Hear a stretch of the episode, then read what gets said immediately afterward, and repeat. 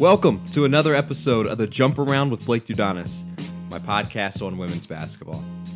Joining me today, we're going out to the West Coast, the number one mid-major team in the country and a top 25 team in the regular poll too.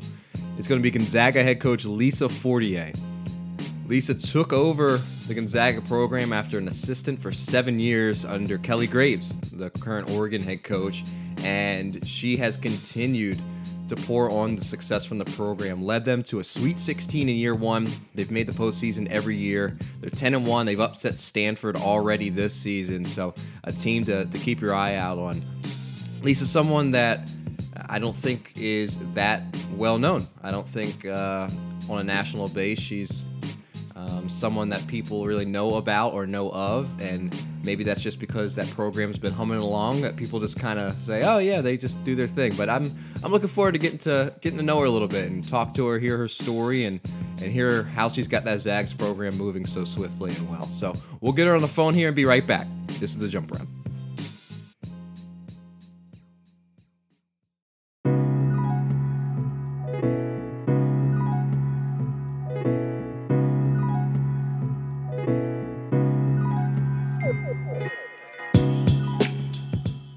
And we are back on the jump around, and joining me, it is Gonzaga head coach Lisa Fortier. Coach, thanks so much. I know it's the middle of the season, so time's always precious, and making that trip back from Missouri State yesterday, uh, I really appreciate you taking some time this this afternoon for me. Oh, sure. Yeah, there's nothing else to be doing, right? So I might as well be hanging out with you. well, I appreciate that. Um, I'm going to start at a very um, unusual point because I, I just had to ask. I saw uh, that you put on Twitter, "Hey, the last time we left Springfield, Missouri, uh, we left a player's appendix behind. Please explain that." so it wasn't actually the it wasn't the last time we played those guys. We played these guys in the Virgin Islands a few years after. But my first trip to Springfield, um, I believe it was my very first year here at Gonzaga. I think it was 2004 or five. Um, we went there for the NIT for um, our second round NIT game, and um, we flew into I think St. Louis, and we were driving down, and somewhere like in Branson, Missouri, um, or somewhere, one of our players started feeling some stomach pain, and uh, we ended up having to rush her to the hospital, and um, her and our senior women's administrator were stuck in the hospital where we went and played the game. Her appendix, I don't think it burst. Isn't that really bad? And it actually yes, burst. that's very bad. Yes. But I think it was they got it out before it burst. Um, but she um, had it taken out right then, and then she got on a, a plane and flew home directly from Springfield. I think the rest of us, uh, after we got our butts kicked um, down there, maybe by about a hundred, um, we drove ourselves back to St. Louis, and she flew home from there. So um, this trip was better because last time we left with a loss and a large hospital bill. I think on that same trip we might have left all the per diem money in the safe in the oh, hotel. No there were a lot of things that didn't go our way on that last trip. So I was a little bit nervous when we had them on the schedule this year. So glad that it worked out how it did. Escape with the win. That is that is one of the the nightmare situations for all director of basketball operations is is losing per diem money. Oh, that's terrible. Yes. yeah, it was not it was not good. Well, uh, safe to say that that loss way back when is uh, one of the few that you've had in, in quite some time. You're you're in year five as the head coach, and for people who don't know, year one you win 26 games, go to the Sweet 16. Uh, you won 19 year two, 26, 27. You're 10 and one this year. You've made the postseason every year. You're an assistant for Kelly Graves, who's now at Oregon, obviously, who uh, for seven years, and and you take over. And I'm just curious because something that I always say is, man, I'd rather if I'm a head coach, I'd rather take over a team that went, you know, 0 and 20 than a team that went 20 and 0 because those expectations are so high. With the bar that he set as the head coach, and obviously you were assisting him in that regards, was there any pressure when you did take over that job once he left? Uh, did you did you personally feel any pressure to be like, hey, I got to maintain this thing, or did you just kind of feel like, hey, I know how to how to do this, let's just keep it rolling? Uh, I think a little bit of both things. I, think that first year, at first, I didn't um, even really know what was happening. I, maybe I was too young. um, back then, I was kind of young, at least. Um, I'm not young anymore. Uh, uh, that's but, uh, pretty young. much, much older. Um, but back then, I think I was young enough to not not necessarily understand the gravity of it. It wasn't until partway through my first year as a head coach that people kept saying, "Yeah, that's a tough gig." And at the Final Four, I heard people talking about how um, it's a no-win situation for a person who takes over in a situation like me. And and I was kind of like, "Well, thanks." That's nice to say at this stage. I already took the job. You know that, right? It's, I, it's I'm not considering this anymore. Um, so, and then there are other days where, you know, I knew that I didn't want to try to be Kelly um, as far as, you know, how he acted or how he coached or any of those things because I wouldn't be um, successful trying to be somebody else. And so I think one of the biggest things that helped me was just, um, I wanted, I, I learned a ton from him. I wanted to um, stimulate a lot of the stuff that we d- did here as a staff um, before Kelly left and then um, wanted to definitely be successful like he was as a head coach. But um, you know, although we have similarities, I was very aware of what do I want to do right now. What what what did we do in the past that worked well, um, and then what should we keep, and then what are the things that we like to tweak a little bit. But how how can I do this? Not reinvent the wheel, mm-hmm. but do it my way a little bit so that um, I can find success. Because I'm not going to be a six six four um, you know, loud. Uh, I mean, I'm, I'm not going to be able to be him. I, I'm loud also, but I'm doing it in five six with, with heels and you know, just a different way. So yeah, what can you give me? Um, can you give me a specific of, of something that you do do differently than than he did, besides being a six four um, bald white guy? Yeah, we. I mean, basketball stuff we run some stuff differently, and, and we've kept some things. I think a lot of the defensive stuff that um, we put in when I was an assistant coach, I was in charge of defense, and so I was picking and choosing those things pretty carefully. Um, and he he was more in charge of the offense. Him and Jody handled offense, and so uh, basketball wise, we do some things differently when it comes to offense, just because now Craig and Stacy, two of my assistants, are thinking more offensive minded than I still. Mm-hmm. Um, although I have a hand in that, I, I'm still a defense guy. Um, yeah. So those things are are similar. Um, I think that a lot of things I did as an assistant coach, I'm still doing as a head coach. So um, the different ways that I relate to the players a little bit. Um, you know, it it was always a family environment before when Kelly was here, but um, he was a dad, so and his kids were older, so his kids were not always around in the same manner that ours are. Yeah. Um, but as the mom, and with um, you know, my kid's dad is on my staff as well, so they have both parents here, so so that looks a little bit different. Um, I just think that a lot of the ways I'm I relate to the players in a different way than I think Kelly did, and that's one of the big things. We're still we're very active in the community, um, and that's been one of the reasons I think we've had so much success with our fan support and our attendance is because of that, and and so we continue to do those things. Um, so that you know there are a lot of similarities, but a little bit of the the least that's with yeah. on some of it.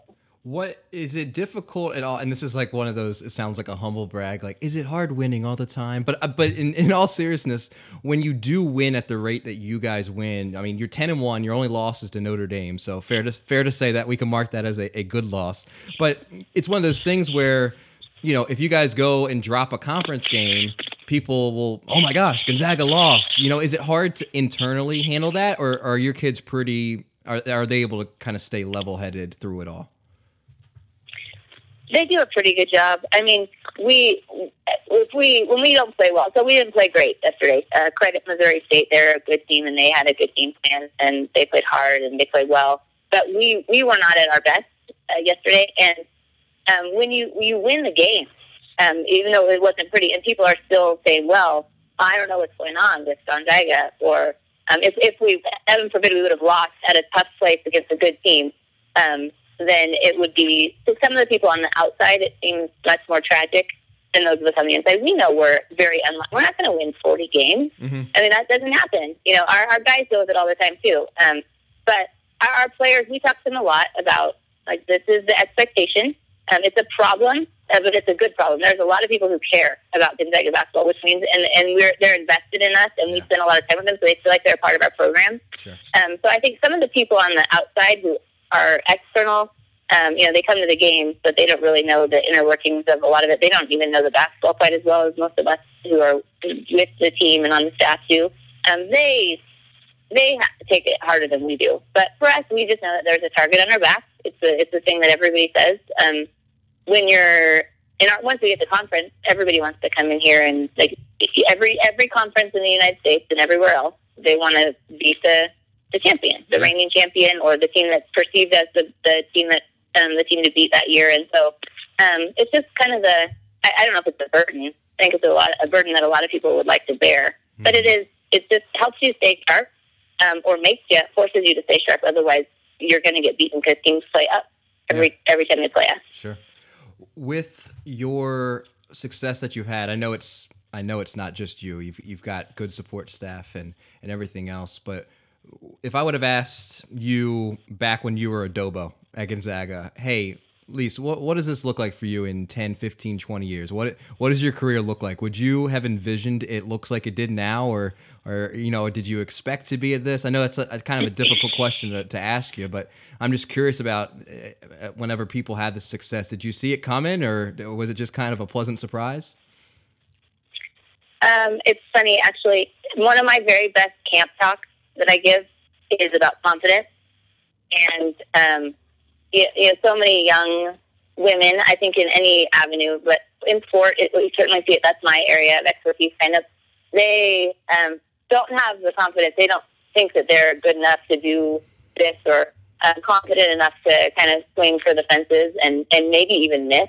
Mm-hmm. Or you know, some people are more afraid of swinging for the fences and actually hitting the home run. And um, I, I, it's my favorite camp talk because I, I can relate to this. So I, I talk to the campers all the time about how when I was, I got cut from my high school team my junior year. And so I had to transfer if I wanted to keep playing basketball. And so I, I think from then on, I was always in this internal monologue of, well, uh, can I play? I, I, want, I kind of want to play in college. And so I transferred so I could keep playing. And then I went to a junior college and um, was doing great, and then I hurt my knee, and I didn't play a lot in the end. And so, kind of the same thing happened in coaching. Is I was a JUCO kid who went to an NAIA school that was turning into a Division two school. Never played in scholarship, and when I was looking for places to coach after, um, I had applied to a bunch of smaller places. Gonzaga was uh, the only place. I actually worked for a guy who worked up here. I, I was working for a book publisher, and so we kind of found our way up here. But um, always wanted to be a head coach, but I think he would downplay it to, well, at any level. I played small college basketball, and I thought that that would be a great place for me to be a coach. And I don't know if it's because I was unsure if I could, you know, so many of the player, so many of the coaches at this level played at a high level, mm-hmm. um, especially the the females, and so you know, I knew I wasn't a high level basketball player, so I didn't know if I could um, have success at this level or even get a job because it's so competitive. So it, when I was a director of ops, I would have thought, yeah, I'd like to be a head coach one day. And, I would probably have followed it, but maybe small college or wherever, kind of as a um, an out a little bit or a buffer. Sure, sure. Um, so this this is about as um, big a people say dream job, and there's almost I, I can't think of any situation that would be better than um, what I'm doing, where I'm doing it now, and I feel really fortunate to be in the situation that I'm in. What did was there a time, or was it kind of gradual, where that switch, where you were like, "Hey, no, I can coach at this level." Was there ever a moment where you had that kind of like aha moment? Um. Well, when Kelly was here, he used to tell us uh, he knew I wanted to be a head coach, and he would tell me, "Well, apply for it." And when jobs came open, he kind of mentioned, well, are, did you apply for that one? And so I remember um, the first job I applied for, I just had our second um, our second son, and it was like, well, I don't know, we're we're pretty good here, and so yeah. maybe people will think that you know we're good enough to where they want to hire an assistant from a good program. And so I applied for the first one and didn't know what I what I was doing at all. Um, and then after that interview process, I thought of all the things I could have done better just in the interview. Um, and then you know the next one was better, and then by the time I got to this job, I think I had applied for maybe two or 3 mm-hmm. definitely two, maybe a third.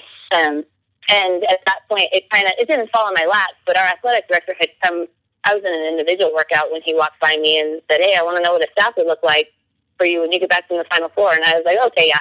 Um, pretending like I knew what he was talking about. And then later on, I started thinking about like, what a staff here at Gonzaga? Is that what he's talking about? um, so by the time I the, the gravity of the situation hit me, I basically already had the job. Um, and then it was okay. Now I have to figure out how to actually coach these guys and yeah. how to continue with what we had started here. And so I think probably it was good that it happened like it did yeah. because I didn't have, give myself any time to really worry or fret about it or you know get myself worked up. Yeah. Well, Sweet 16 in year one. I think that's uh, I think that's pretty good. I think that's pretty pretty. It solid. was pretty fun. Yeah. Was it surreal at all, or was it? Did you just not even think about it while you're in that season? Because I mean, a Sweet 16, it's it's funny because we talk about it sometimes how some programs, if they don't make a Final Four, they're failures. But it's like, man, it's really hard to make the Sweet 16, like really, really difficult. So for you to, to have such a, a great run, did you did you even enjoy it in the time, or did you just afterwards go, hey, that was pretty cool? Uh, I I wish I could say that I enjoyed it more yeah. uh, than I did that there because it is really hard. And um, while it was happening, my very first game when I sat down, I don't remember who we played. I think it might have been Corban College my very first game as a head coach, I didn't know where to stand. I didn't know when to stand up and when to sit down.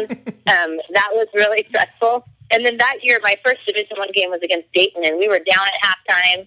And I mean, you're just figuring it out. You don't know what to say. I've, I've been in the locker room a lot. I've heard people say stuff, but um, kind of going by feel. And so that Dayton game, we came back and won. Um, and then the middle is definitely a blur until we got to um, about the the George Washington game and then the Oregon State one and then the Tennessee one. I remember those ones pretty well. Um, I wish that I wish that I enjoyed them more. I get stressed out and I, I don't want to do the wrong thing. I'm I'm a little bit of a perfectionist, okay. and I'm still still working through that. Um, you know, fifth year, so I'm not new at this, but I'm also not um, a hardened veteran. So I still I, I want to do the best that I can so that our players can have the most success that they can. Sure. You know, this every year the seniors. So that year for our seniors, I those guys went to, to bat for me. They all um, went in and said that they they wanted me to be the next head coach, and um, they were so supportive of me that I felt I feel very loyal to them. And so that senior year, we we really screwed it up in the end of that Tennessee game, and um, you know we're in a position where we should have won the darn game. And so I I think that I'm always just trying to do my best so that I can help them achieve the goals that they have and have the most memorable experience that they want. And so I don't think I ever really enjoy it for myself. I mostly enjoy it for the players, it seems like, yeah. so far at least. Yeah, fair enough. Uh, for people who don't know, you guys beat uh, six seed Washington, then the third seed Oregon State at Oregon State, and then lost to Tennessee by four in overtime. So you're right there. And uh, Eastern Oregon. So we were up a boatload in that game. Yeah, yeah. Uh, Eastern Oregon was your first game, by the way. That was oh the, Eastern Oregon. Yep, okay, not yep. Corban. Yes. So uh, so there you go. So heck of a run. Um, with this year's team, uh, you come in. Obviously, expectations are high. You're supposed to be really good. Um, and then uh, your player of the year just is she's like I'm out, so she's gone, and you lose her, and and obviously your your, your team is still it's it's larger than one player, but when you lose a player that caliber, obviously um, again from the outside looking in people go oh that's that's going to be tough. And here here we stand though. You're again you're 10 and 1 with one really good loss um, from the inside with I'm, I'm you be as specific excuse me as you you you want to be but when you do go through something like that and losing a great player um, is it something you guys talked about specifically uh, is it uh, how did you guys deal with that uh, on the inside yeah, we talked about it a little bit. Um, it wasn't the plan. I think that if we would have, obviously, it wasn't the plan. Um, but if if we would have been at this this part of the season with Jill, then we very well could could have been ten and one. Uh, it would have looked a lot different um, than it did last year, or than it did with Barta. But with this year's team, um, with her having opted out, I think that they we we are. And you probably read this if you've read anything that I said, but there's a lot of people talking about the balance that we have mm-hmm. on our team right now. And we have a bunch of different leading scorers, a bunch of different leading rebounders. We have a, a bunch of contributors. Last year, we were we knew where the shots were going to come and where we wanted to direct them. Yeah. But it was um, sometimes it, it it was easier to take one person away than it is to take a whole team worth of people away. And so we we had these same players on the team besides, besides her. But this year, I think they're really um, embracing the fact that we don't necessarily have a superstar and um, really playing well together. And, you know, we, we just said, this is what we have. And we're not the kind of, I'm not the kind of coach and we're not the kind of staff who says, well, we don't have this person, so I guess that's a real big bummer. We try to be positive, and um, when there's injuries or whatever, it's all right. This is who we have today in practice, or this is who we have for this game, and we have to do our best. We played Notre Dame without um, probably our second best post player this year because she had a broken finger, and we could, you know, you can dwell on it, mm-hmm. even though it's, it's not going to change anything, or you can just move forward. So I think that this team has um, stuck together. They were bummed in a lot of ways. Um, they know the kind of player that Jill Barta is and was. Um, but I think it, also gave them a little bit of motivation for um, themselves and then just as a group that uh, we're going to stick together. And so far, they've been, it's way easier when you're winning. I, every coach knows that. But sure. um, they've been, had great chemistry. They're pulling for each other. They're happy when, you know, Taylor uh, yesterday had a double double. Two, two games ago, I think that Kira had a double double. We've had, um, like I said, they're, they're genuinely happy for each other.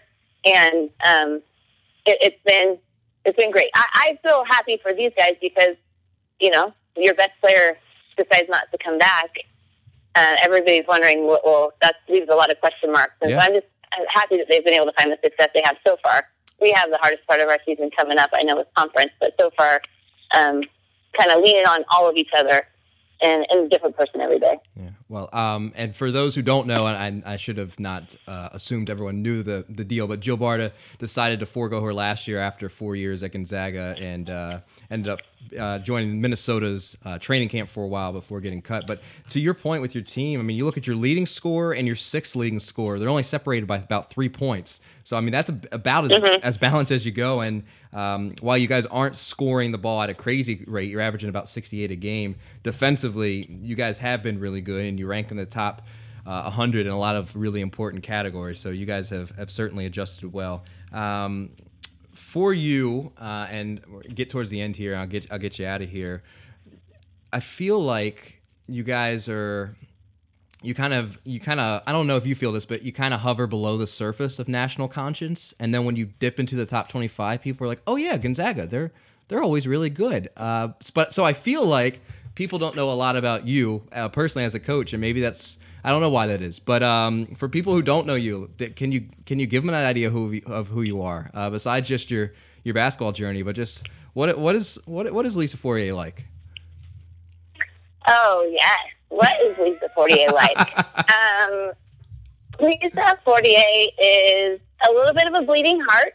Okay. Um, I I can be pulled into any charity or any situation that like pulls on your heartstrings. Um, I have three little kids, so stuff that involves children is extra close uh, to my heart. Uh, I'm tough, I would say. Um, you know, I'm resilient, and I, I coach our team that way. I think that, that they need to be resilient, and that they need to um, um, um, have them have, have a little bit of just figure it out in their game. Um, you know, sometimes it goes according to plan, and sometimes it doesn't. But you just have to put one foot in front of the other. I, my only half marathon I ever ran, um, one of my mentors said, just put your head down and put one foot in front of the other and keep going. and so uh, that's kind of the motto that I have in coaching, parenting, you know, marriage, all of those things. Like, um, I don't know. I'm just a regular old person. That's probably why nobody knows. I don't have that many crazy quirks yeah. or um, great stories about me. And, and if I did, then there'd be a lot more people who knew about them probably. But I'm just a regular old person. Yeah, well, fair enough. A regular old person who's not that exciting. Uh, well, you're a pretty darn good coach. 108 and 36 in five five years at uh, at Gonzaga. Last question, and I'll get you out of here on this. Um, for people who don't know, I, I just kind of alluded to it that people maybe don't know about you guys or people who are unfamiliar with your program. Uh, what is the message you would give to them? What would you want people to know about Gonzaga, whether that is just the school or your program or, or whatever? I just kind of want to give you that. You know, you could take that whatever direction you want to. Um, well, I would just say that. Uh our program is relevant. Um, I, I, know that we haven't competed on the highest, highest levels, the national, the Final Four national championship, but our program is um, so consistent. Um, we have tough kids that play hard for each other. Um, it's a fun place to play. All those coaches out there who are looking for home and homes and think, "Oh, I don't want to go to Gonzaga," you do. It's fun. Yeah. Um, it gives a great uh, student athlete experience and um, it's one of the best family environments that there are, um, from the bottom to the top, and not just our program, but the university. Um, Spokane, there's this hashtag is Spokane doesn't suck, um, and it should be Spokane's awesome. And it's a great place, a beautiful city, and um, the Zags are here to stay. Awesome, awesome stuff. Well, ten and one uh, will play their final non-conference game on Thursday uh, against uh, Idaho, and then you start your conference play on the 29th with a tough a tough trip down to Loyola Marymount. So uh, certainly, like you said, the hardest part is yet to come, but you guys have been uber successful. It's been fun to watch. I look forward to watching you guys continue to play, and all the best of luck to you guys. Thank you so much for taking the time for me, Coach. Thanks, Blake. Thanks so much again to Gonzaga head coach Lisa Fortier for joining me. If you happen to be looking at their schedule or something and, and are confused about us talking about games they played yesterday, uh, we recorded this on Monday, so they played on Sunday. It's now Tuesday. Um, so just if in case you're looking at the schedule and being confused, not that it's that relevant, but just wanted to add that caveat in there. Really am looking forward to seeing the Zags continue to perform. If, if they don't end up in the NCAA tournament, I certainly would be surprised. I think they're a team that's a force to be reckoned with, and I'm really uh, appreciative of, of Coach Fortier for joining me. I'm really appreciative of you for listening on iTunes, SoundCloud, Google Play, or wherever else you listen. Again, if you listen on iTunes, and wow, that was gross. If you could listen, uh, if you listen to us on iTunes and leave a rating and a review, that is really appreciated as well. You can find me on Twitter at Blake Dudonis, and uh, as always. Grateful for the interaction and for all of you guys listening. Until next time, this is the Jump Around.